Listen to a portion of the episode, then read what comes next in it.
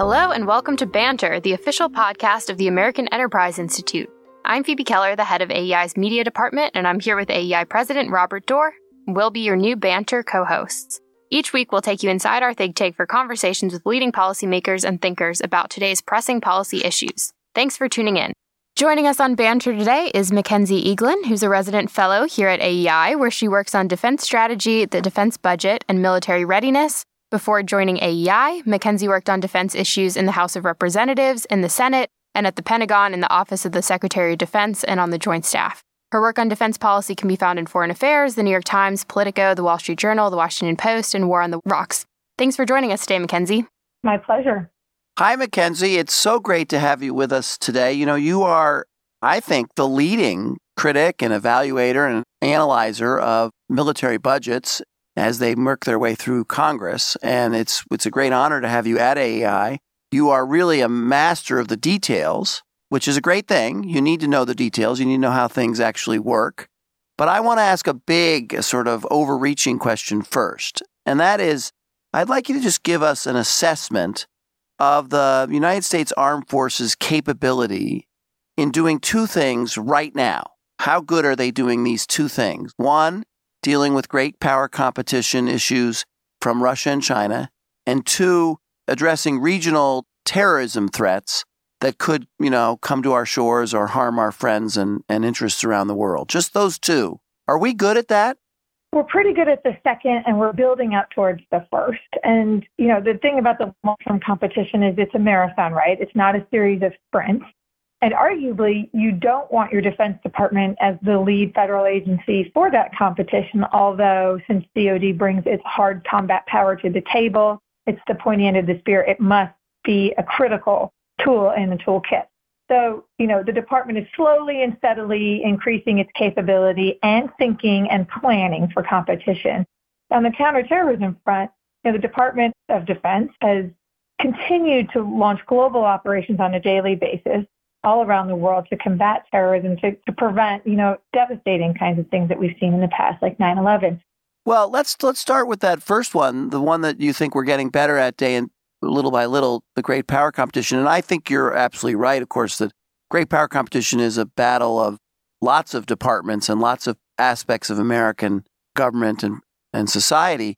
But sticking with the defense requirements in that competition, where are we weakest? What is the aspect of our position that worries you the most and that we should be paying a lot of attention to improving? I'm worried about a couple of different challenges. Some are, you know, just unique to bureaucracies, right? So, you know, the way that the Department of Defense is funded and the way Congress, you know, cuts the check for the military, it's a system designed under McNamara, you know, in the 60s and the 70s, Robert McNamara, and it's really not modernized for funding things with ones and zeros like software and technology, you know, across appropriations accounts, for example. And so the department, it really needs a partner in Capitol Hill, and that, that partnership in its nascent stages, if you will. That's one. Two, you know, there's this conventional wisdom around town with firm and strong believers, and I'm not opposed to it per se, but you know that technology will save us. That technology is the future, and it will fundamentally change warfighting. I don't know that we won't know until those various technologies are in hand, in the hand of the user, you know, the soldier, the sailor, the airman, and the marine, and until they get to play around with it. So it's not, unfortunately, what I hear out of the department is, you know, this is how we want to fight in the future, bring us the technology, when the future really is, here's the technology available now, go figure out how to fight with it. The department is really needs to turn around the telescope, so to speak, and, and the conventional wisdom is taking root that the former is true, not the latter. Hmm. So it's a new kind of warfare, you're saying, that there are, there are aspects of the military response or preparation to great power competition that are not about aircraft carriers and planes and weapons, conventional weapons. They're about a, a different kind of weaponry. Can you just give an example of something like that? What are you thinking of? Sure, a couple of examples too. And you know, you still need your basic fleets and inventories that are resident in the military services. You know, you still need your ships and your vehicles and your aircraft. The troops got to fly, sail, fight, and move constantly, right? But on those trucks, so to speak, those generic chassis and airframes and hulls, you can change the way they are powered and the energy that they produce, and therefore the technology and the capability and the combat power of these platforms can generate as a result. In some cases, you need brand new stuff, you know, because you need more energy, for example. And in other cases, you can use, use your old stuff and adapt it to, to the new world. And so what we're seeing, for example, in the Navy and in the Air Force are, you know, the sort of manned, unmanned teaming.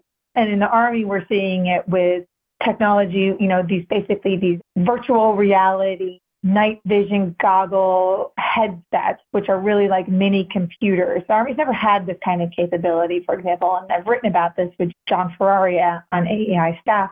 And basically what the Army did was it shoved aside the bureaucracy. It said, we're not going to have a requirements document. We're not going to send this through three years of study. We're just going to put out a headset and we're going to invite Microsoft to come stand next to soldiers in the field and code in real time the changes that they want to see in this in this new headset, these new goggles, these VR goggles.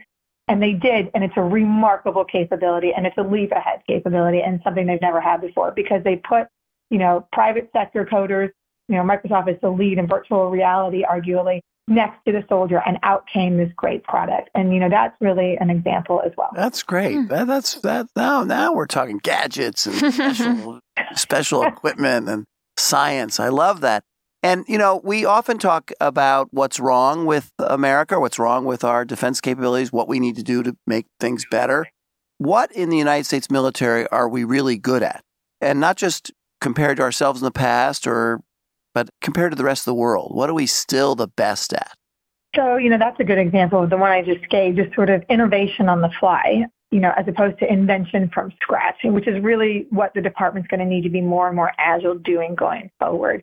But really, where we're unparalleled and unique in on the global stage are several different features. One is our training and posture and readiness. You know what? You know, we have a professional fighting force, meaning you know we don't force you to join the military if you don't want to anymore after Vietnam. That's just you know. So we you volunteer, and we will promise to train you and ideally never let you go into a fair fight. That's sort of the contract, the sacred contract we have with our service members. And so their training is really unparalleled, depending on whatever they're being asked you, you, you, to do. And that training is always. Uh, slow down, slow down. You said an interesting thing there, and I want to make sure I heard it correctly. You said we make a bargain or we make a deal. We promise to train you, and then we promise what? What did you say? To never let you go into a fair fight with the enemy. Oh, in other words, because we're our advantage is so much greater that it's not fair at all because we're going to overwhelm them. That's the inherent, like the unwritten social contract Americans have with service members. Like, we don't want to put you into harm's way, but if we have to, mm-hmm. we're going to do everything it takes on our end, you know, spend what it takes, build up what it needs so that you're not in a fair fight with the enemy. That's right. So I'd never heard it put yeah, that way. Have you ever that. heard no. that? That's yeah. interesting. Because, you know, a fair fight, sometimes people say, just give me a fair fight and we'll win. But you're saying, don't give me a fair. Don't give. We want to be so much more capable and, and overwhelming that it's it's not really fair at all because we're so much more strong. And I guess that is a good deal mm-hmm. for the United States Armed Service members, or it's a fair deal. Yes, that's right. And then, of course, if, if you are injured or harmed in any way, the other sacred contract, I'd argue we have two with our service members and our families, is that we'll take really, really, really good, exceptionally care of you for the rest of your life. And if you're killed, you're survivors. So, you know, it's it's an important contract, the two of them, but they're, as you might imagine, they're quite expensive, but they're worth it. And that's what the American people have said that they want to invest in. And that's why we do spend so much on training and we do spend so much on things like healthcare and other. So, so but you think the result of that is that our servicemen, our officer corps, our enlisted men and women are the best in the world? I do think that's true. Yes, actually. Now, you know, does that mean they're perfect? No. They're, you know, they're an organization like any other. Are, are they better than the rest of us? No. But, you know, what they strive to do each day, and they're a learning organization. And the department is trying to change right now, you know, to achieve the two goals that you outlined in your first question, Robert, you know, to continue the ever running low grind counterterror fight, but also really to change its mindset and operations and planning towards this longer term competition, and competition is not conflict, right? So the department, their job is to keep the peace, but if that fails, to win the war. Keeping the peace is really hard, it turns out, right? So they're trying to do both at the same time, and those require very different skill sets, capabilities, mindsets, and training. And, you know, my hat's off to them for, for that. It's, it's not easy, but it has to be done. Well, you know, my, in my experience in talking to people who are officers of the United States military or enlisted men and women is that they are really outstanding individuals and that they, they bring a human capital to those institutions that is strong. And so I'm glad to hear that you feel that way, who've studied it more closely than I have, and that that's still true. And you mentioned before the all volunteer, that there's no draft, and these are people who've signed up for this voluntarily, who believe in something bigger than themselves, presumably. And that makes our servicemen and women stronger and more effective than places who where they're dragooned into service. Oh, that's right. They swear an oath to the Constitution to protect and defend all of the residents' freedoms and inherent rights therein and there for you and me, which does make them a remarkable organization in their unity of purpose and their loyalty and in their belief in something, you know, bigger than the individual, which is great. The other two ways I would say that our military is unique on planet Earth is really it's a master organization of truly like global scale reach of logistics right? And so we fight the away game. We are we are buttressed by two friendly neighbors in the north and the south, and two big oceans on the east and the west. It's a very unique geography that has served America quite well since our founding. But because of that geography, we tend to have to take everything and put it forward when we have to fight or even deter to, to keep the peace, like I was talking about earlier. And that requires a lot of stuff and moving parts and logistical capability to keep everyone moving, functioning, fed, and and inter- involvement in the world and partnership with allies. I think that's a it's a big responsibility, but it has great benefits because it it forces us to engage around the world. And that leads me to following up on the terrorism question. You sort of sort of threw in at the end of the answer that we're very good at that and we've been very good at that and and you made me feel as if we were more secure and safe, which is what I want to feel and I believe it but you're worried. How badly is our ability to fight terrorism being eroded by President Trump's insistence on bringing troops on the ground home? Well, because some of his decisions are sort of underway, you know, it's hard to know in real time what those consequences are. But I can tell you, just sort of being a defense planner, my career, you know, I know enough to know that the force numbers that we have forward for counterterrorism are so small relative to, the size of our active duty military. You know, it's roughly 700 or so troops coming out of Somalia. There probably are only a few hundred more that are remaining behind, give or take. You know, that's a really insignificant force posture for the outsized effect that they give, right? We call those force multipliers, right? So, mm-hmm. so it's a it's a small group, but they're doing bigger works and having greater effect than the, the sheer numbers would represent. But to me, I'm just not really convinced that that, that just feels very penny wise and pound foolish. You know, it seems linked to some, you know, elect re-election sort of promises. And I, I get that instinct, that desire. Even I think Biden shares it to some extent, President like Biden, to want to sort of draw down the large number of forces overseas. But it really has to be on a case by case thoughtful basis. It, it just can't be a broad sweep just because we want to say we've achieved that. It seems to me that the motivation behind it is this sort of opposition to the taking of casualties. And for a while now, we haven't been taking casualties, and the costs aren't that great. But as a result, he's still bringing people home. I'm not sure about the public's discomfort with these important forces in various parts of the world combating terrorism. I mean, what's your view of the public mood on this? That is a really great point and question. So the public the American people have shown repeatedly in the past if they have a leader who believes in the mission, they will absolutely line up also like loyal and good soldiers and follow them to an extent, to the extent that they see progress and there's a clear end state and an objective and you know they have good leadership in the military, they have political support back home, et cetera. You know, the American people are overwhelmingly supportive of of military missions, even when the troops are in harm's way so long as they see all of those other things, but particularly leadership from the White House. In terms of accepting casualties, by extension, they also are willing to do that. Again, if they believe in the cause and they believe in the mission and they think it's important enough to do that, you know, to put their own children in harm's way, they will.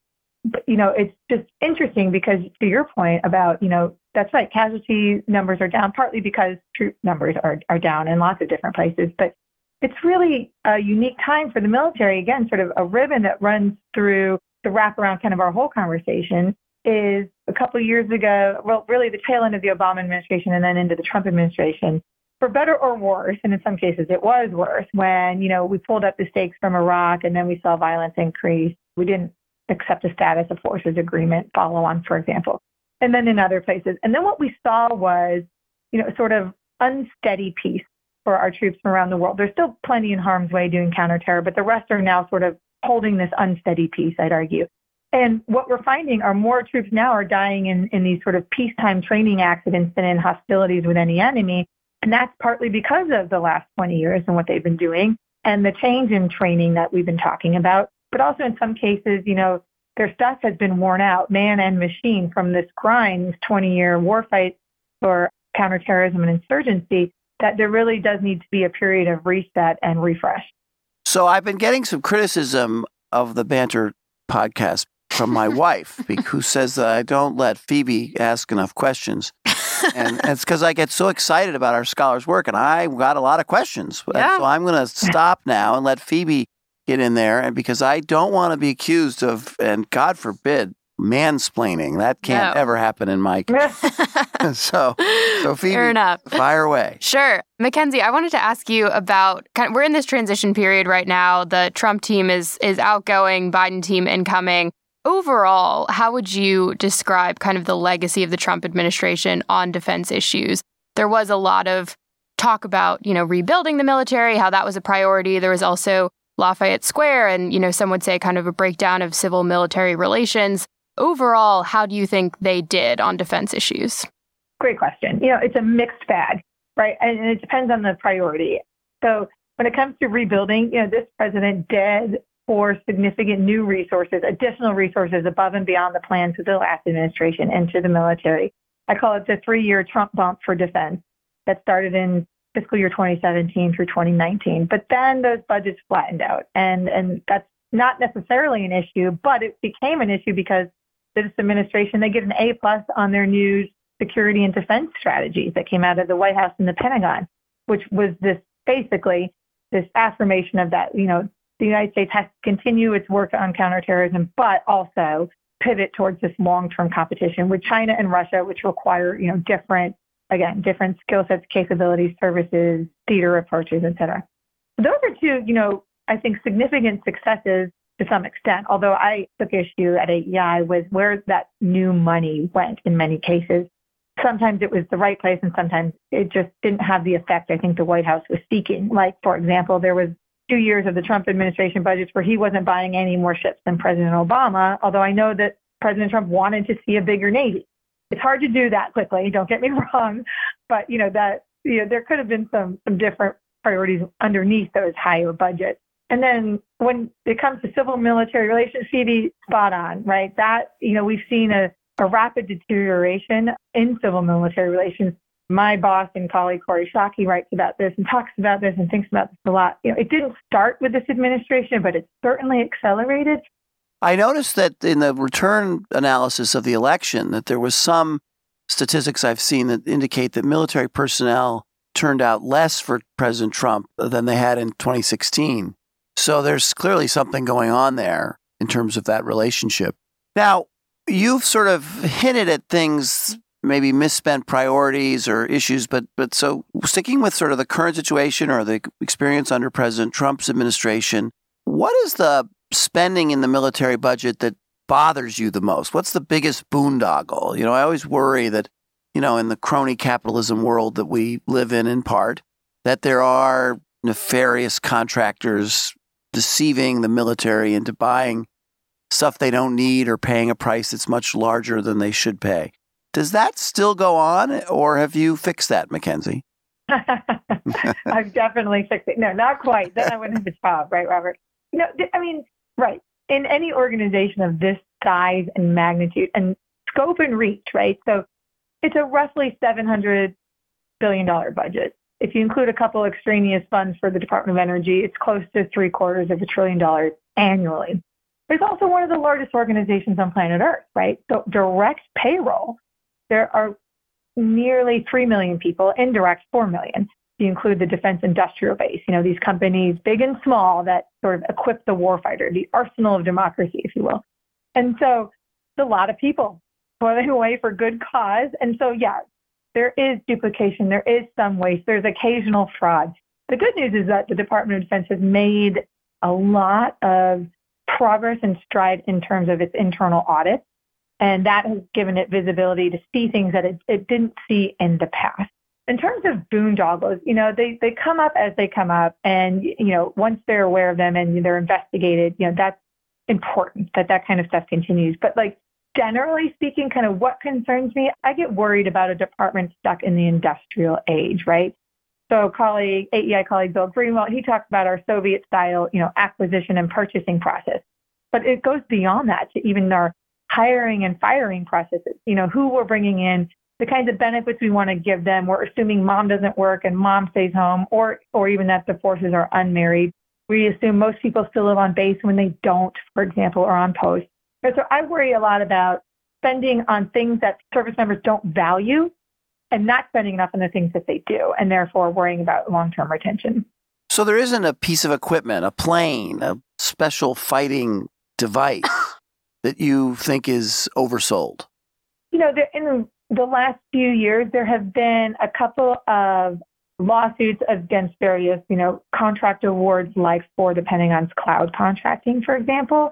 And there have been a couple of punitive penalties and fines on companies for overcharging the government for various parts. You know, that's good. And that just shows the system's working even yeah. when at first it might not be working, right? If there is overcharging to the Department of Defense for something that elsewhere that contractor is charging much, much less, you know, we have to find those cases when they happen and fix them very publicly and name and shame the companies and people doing it. So Phoebe brought up President-elect Biden and his new team. We're conducting this interview right after the president-elect announced his choice for the Secretary of Defense, who may or may not be confirmed. What are you most worried about about the Biden team and what do you think we should keep our eye on? And how do you think he's doing so far in his staffing decisions? You know, it's so far many of the Biden named appointees are, are familiar faces, right? So it's kind of the counter Trump approach where it's very swampy, if you will. We all work together, we all know each other. You're in the swamp too, there. Right. easy, easy. I know. Within the swamp, Robert, then there's a foreign policy specific group called the Blob. Yeah, yes, that's right. Rose, yes. and that's me, right? Right. So not only am I swampy, I'm also in the blob. So right. So these are all just like I said, you know, we've all worked together. These, these are old hands of Washington, so to speak, so far. So in some cases, that might be reassuring to a lot of people who think, you know, this administration made too many mistakes or didn't bring in a serious enough mix of seasoned sort of Washington veterans and old hands and then new faces, because I do think you want a mix of both. It's important to, to shake it up and have people who believe in the president's priorities. Otherwise, you know, things just kind of hum along without really changing and you can leave office and find you didn't have great effect. So in that sense, President Biden is choosing true believers, you know, people who really want to carry out his agenda, although I, I'm still trying to parse what that is, although I think it's, you know, in general, multilateralism, re-emphasis and focus on allies, reinvigoration of global organizations and institutions. I mean, I think I know the main tenets of his vision, although he hasn't sort of put a bumper sticker on it. And these, the people he's chosen really reflect that. At the Department of Defense, you know, General Austin, he's he's a great unknown figure to many people, even though many of us work in this field for very long. He's he's dubbed the invisible general, meaning he's a head down, nose to the grindstone, you know, just get the job done, work behind closed doors. And he's been at the lead of the counterterror fight for many years over in Central Command in the Middle East. But it's not his resume that at all concerns me. I think like a remarkable general and, and terrific human being. It's really just the stars on his shoulder that uh, are concerning. In that, you know, the exception for Mattis was okay or acceptable, but let's not do this again. Is that what you mean? That's right.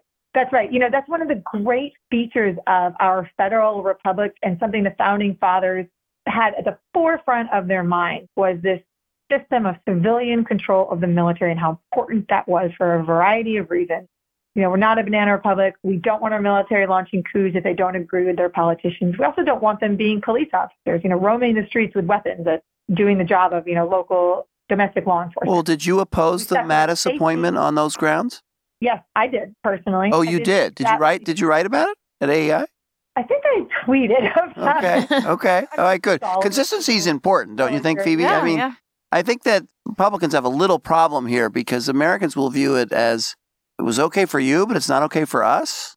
It's okay for when it's Mattis, but it's not. It's okay when it's an African American general of distinguished service. I think you got to be careful with that one. I sort of wish we hadn't made. I guess we had made the Mattis exception. I'm sorry. I'm That's not right. supposed to be answering questions, just asking questions. No, I totally agree with But- but- exactly how you characterized it. You know, and at the time there were a lot of callers sounding the alarm that this is break glass in case of emergency. Well, then it becomes really easier to break the glass again, and that's that's kind of what we're seeing. But really, I, I worry it, it's not a reflection of this man or or that man, Jim Mattis. It's it, to me, I worry it's a reflection of the the shallow bench of pure civilian expertise and, and background that's been, you know, brought up over generations in the Department of Defense and national security community. It signals that politicians in particular really feel like it's, they need to rely on military expertise, even as they decry what they call the militarization of U.S. foreign policy. But it's, it's very odd. As you know, Mackenzie, we are opposed to identity politics here at AEI, and, and so I'm, I'm really hesitant to ask this question because I don't want to be accused of being a supporter of identity politics. But you said a shallow bench, and as my understanding is that there is a woman candidate for the Secretary of Defense who sort of lost it at the in the last lap. And I'm wondered, as as a woman in this field, do you care about that? Does that bother you at all? I do care, but it doesn't bother me. You know, she could still get the nod eventually. I still see that as a great possibility at some point, even potentially in this administration, meaning, you know, after, if General Austin's confirmed, potentially after that. You know, and of course, I'm watching the sort of level just below secretary, you know, who's going to be appointed to run the services, the military services, for example. I really do care about I don't want diversity for diversity's sake, whether that is women or people of color or economic background or education or anything. But I am hopeful and optimistic. It's a constituency of one. You work for one person, the commander in chief, and they can they can appoint whomever they choose. I do appreciate that she made it to the final running, as she is certainly qualified, more than qualified, and would have been a terrific pick, in my my opinion. I hope that she'll get another look soon. I want to ask a little bit about the NDAA. Lots of discussion about that right now. And I guess I'm just curious after such a long history of the NDAA kind of almost automatically passing, how do you think it's we've reached this point where it's a vehicle for so many other kind of political fights and how can we kind of separate that out in the future? You know, I'm not sure that we can, right? And So we're this would be talking about the National Defense Authorization Act, which is Yes. the way we fund the military budget every year. It's got bipartisan support in both houses. It's going to pass by, you know, solid votes. President Trump has threatened to veto it over the Confederate, the renaming of the of the bases that are named after Confederate generals. I believe and that's Section correct. 230 now. And Section 230. And you asked our great expert, Mackenzie, what she thinks of that. All of that. Yes. Okay, fire away. Thank you. Yeah, that's right. It's our def- annual defense policy and spending bill. And this would be its 60th consecutive year of passage. So really that that's it unique among really almost anything else Congress.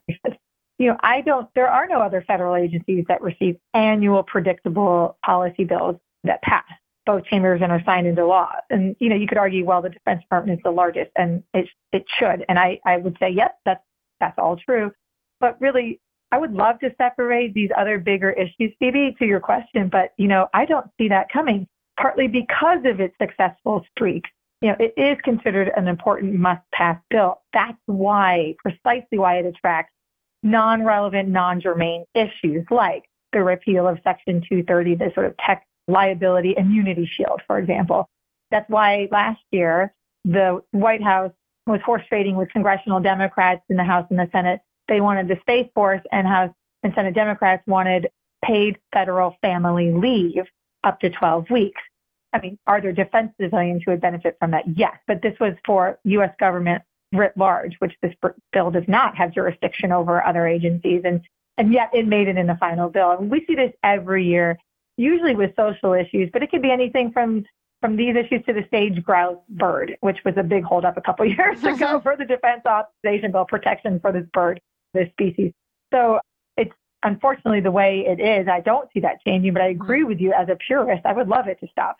So th- what you're saying, I think, is that the history of it is is that this does happen. Extraneous issues get thrust in, and sometimes they make it through, but the bill generally passes and gets signed. Is it ever been signed as a result of an override of a veto?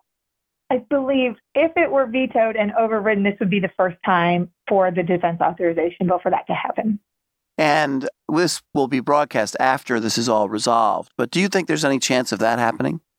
So if I'm the White House, I'm watching the vote count in the House and Senate by what margins they pass.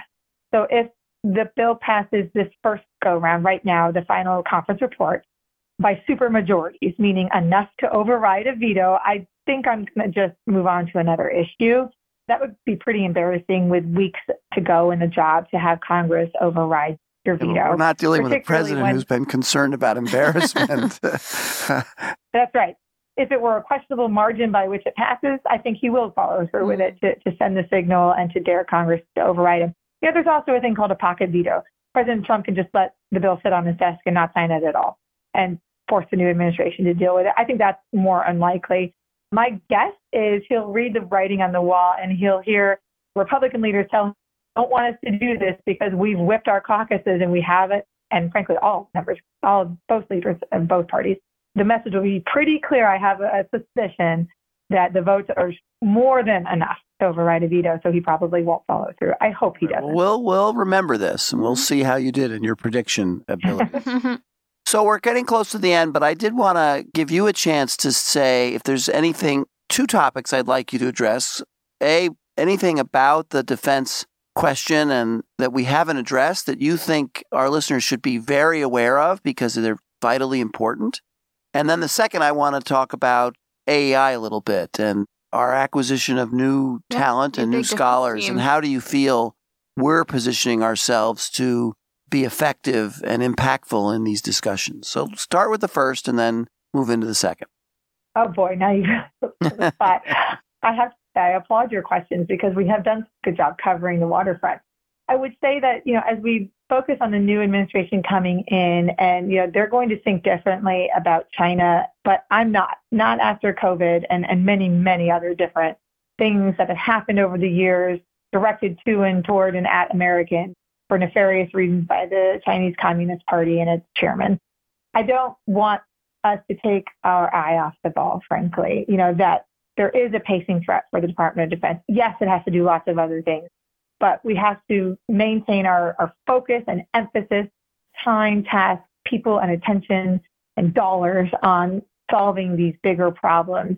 You know, it is expensive to maintain a large standing military in peacetime. It's way more expensive to go fight wars with that military too. So it's worth the investment, and I and I hope that it doesn't get watered down or muddied for the future.